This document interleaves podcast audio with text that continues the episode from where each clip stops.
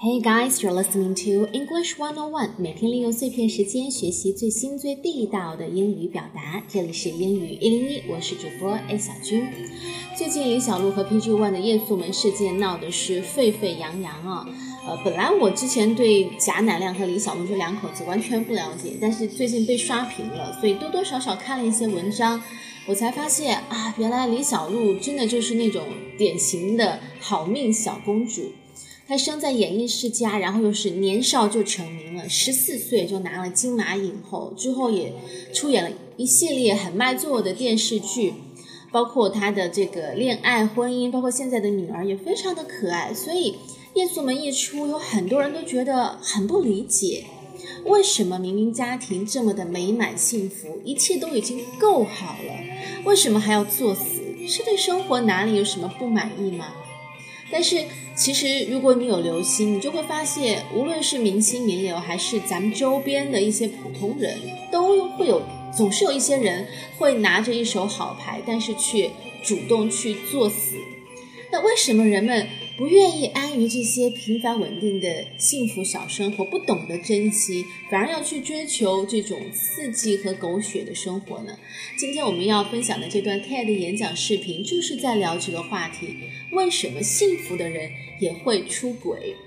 呃，在呃听这段视频之前，有两个这个重点的单词我们要了解，就是出轨这个词。我们知道最常见的是 cheat cheat C H E A T, he is cheating on her, 他对她出轨了。但是呢，在这篇演讲里面，我们会听到关于出轨一个更加书面的词汇是 infidelity infidelity, 它表示婚姻或者是感情关系当中的不忠和背叛 infidelity。这个词在这篇演讲当中的出现频率蛮高的，所以先给大家把这个知识点介绍出来。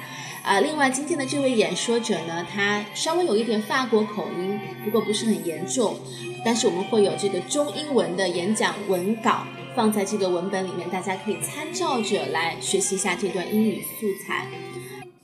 好，我们接下来就来听听这段演讲的第一部分。 Now, everyone wants to know what percentage of people cheat. I've been asked that question since I arrived at this conference.It applies to you. But the definition of infidelity keeps on expanding. Sexting, watching porn, staying secretly active on dating apps. So because there is no universally agreed upon definition of what even constitutes an infidelity, estimates vary widely from twenty-six percent to seventy-five percent.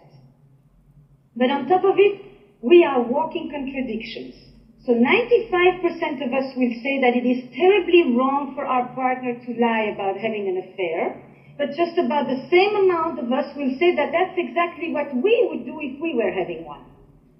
好，这一段他提到了，所有人都想知道身边到底有多少人出轨了。Everyone wants to know what percentage of people cheat. 但是有一个问题，就是每一个人对于这个 cheating 的定义是完全不一样的。There is no universally agreed upon definition. 没有一个全宇宙通用的统一的定义，到底什么才算出轨？它有可能是在啊社交软件上、通讯软件上和别人聊骚，对不对？这个英文单词叫做 sexting。sexting 它是 sex 加 text 两个字的呃两个词的组合。sexting sexting 就指的是啊直译就是发色情短信嘛。sexting 也有人觉得啊，我如果我的另外一半背着我去看这个 A 片 watching porn 也算是一种 cheating。或者是呃、uh, stay secretly active on dating apps. Dating apps 就是类似于像是陌陌啊，还有哎我也不知道有哪些，反正就是这种交友软件，如果是背着另外一半偷偷的下载了这些软件在手机上，然后偷偷的注册，天天去玩，那可能他的另一半会觉得这也算是出轨的一部分。但是有一点是几乎所有人都认同的，就是假如说另外一半试图掩盖自己出轨的事情，都是不可饶恕的 unforgivable。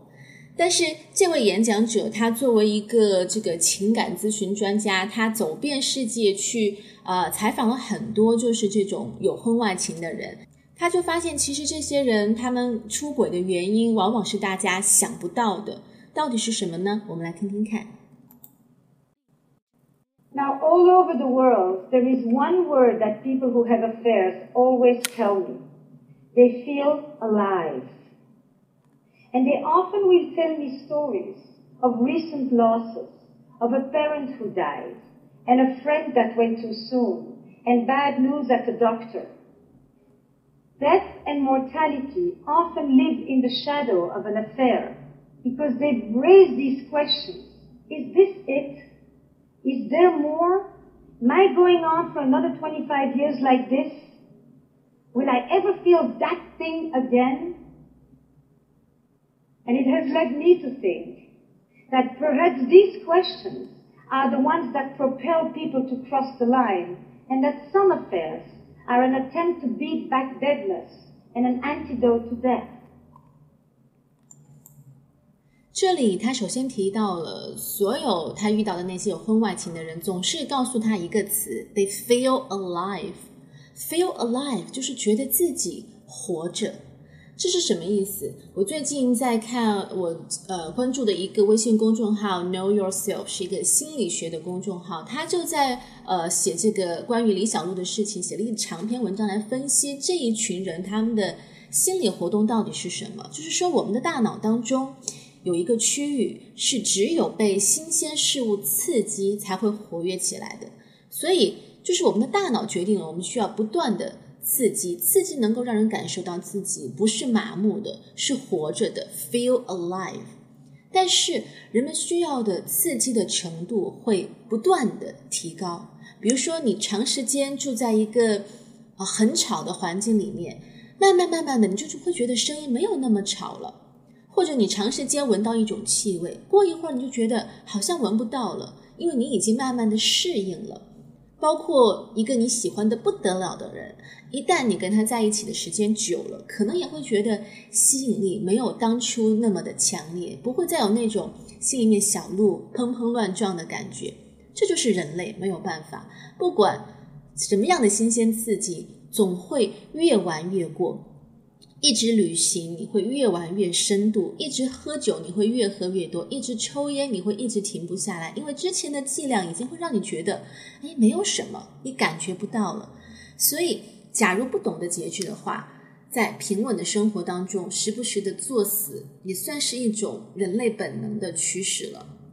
包括我们所处的整个的社会其实也是在给我们越来越多的刺激，刺激我们的消费，铺天盖地的广告，而且你上网，你所有的搜索过的痕迹，他们就会通过大数据向你推荐你可能会需要的商品，包括支付的过程也变得越来越简单，以前还需要钱包付现金，现在只需要在手机上轻轻一刷，你没有任何感觉，钱就已经付出去了。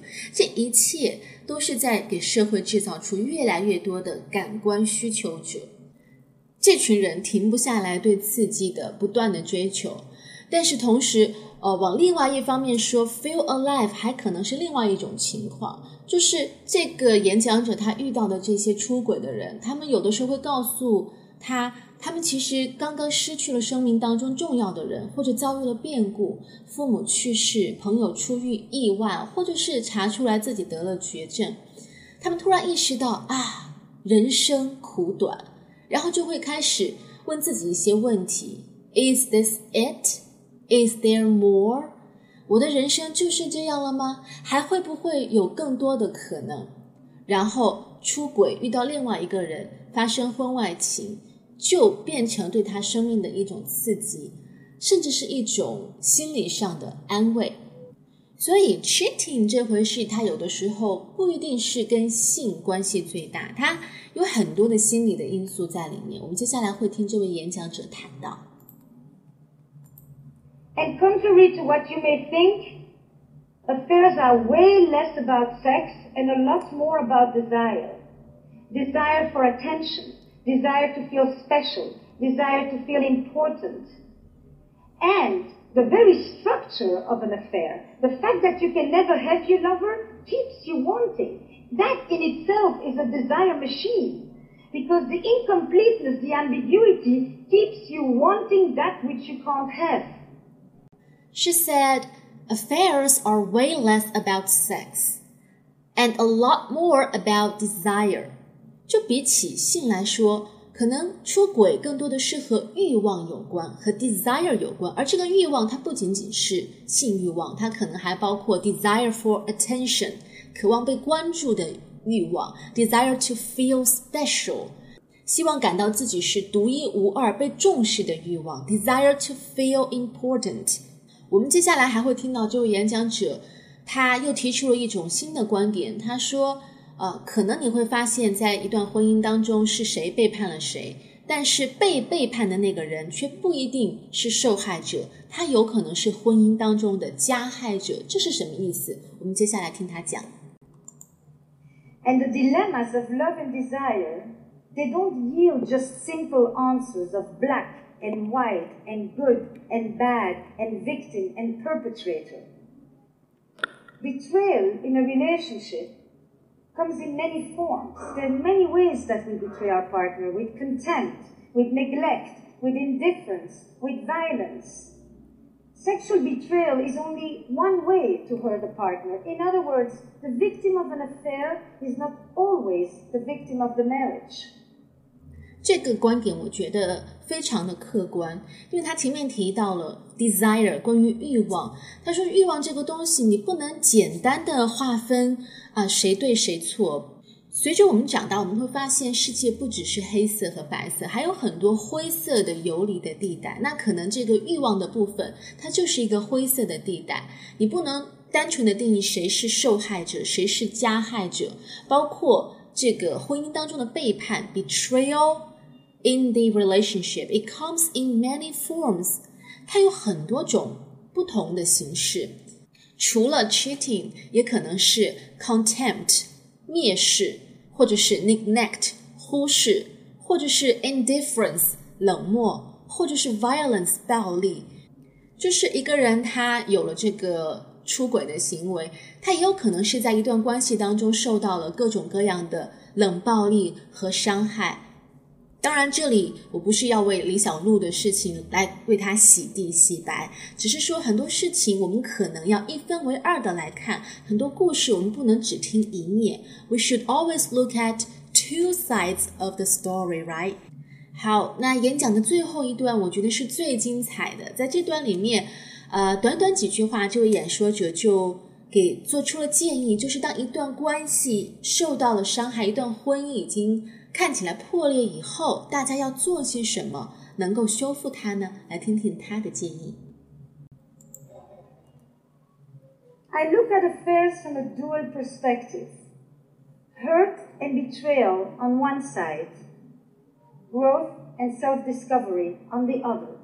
What it did to you and what it meant for me.And so when a couple comes to me in the aftermath of an affair that has been revealed, I will often tell them this. Today in the West, most of us are going to have two or three relationships or marriages. And some of us are going to do it with the same person. Your first marriage is over. Would you like to create a second one together? Thank you.他讲到我们要一分为二的来看问题， Look at things from a dual perspective.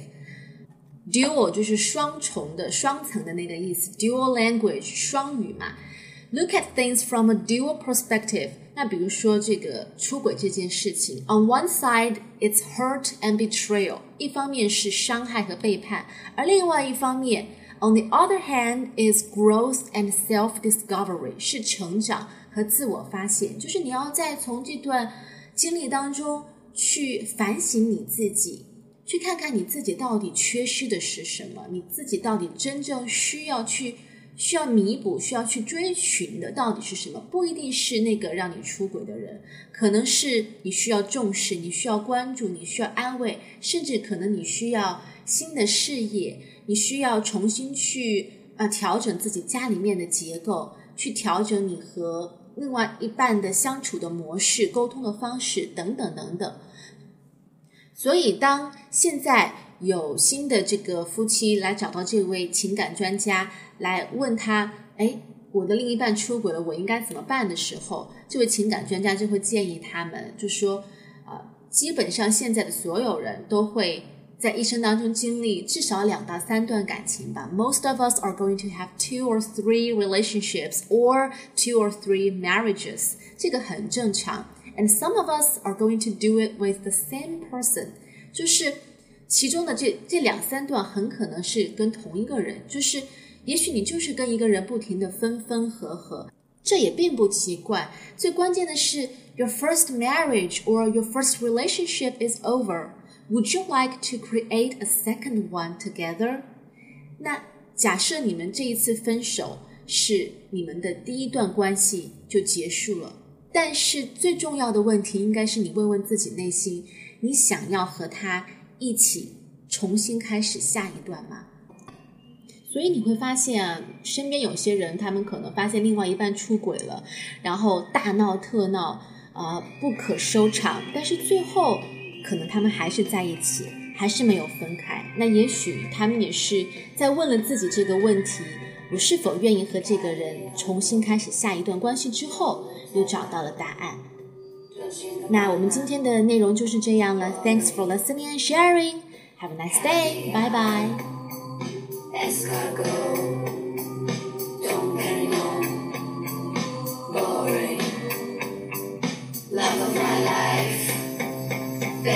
Child, everything I've ever wanted, boring.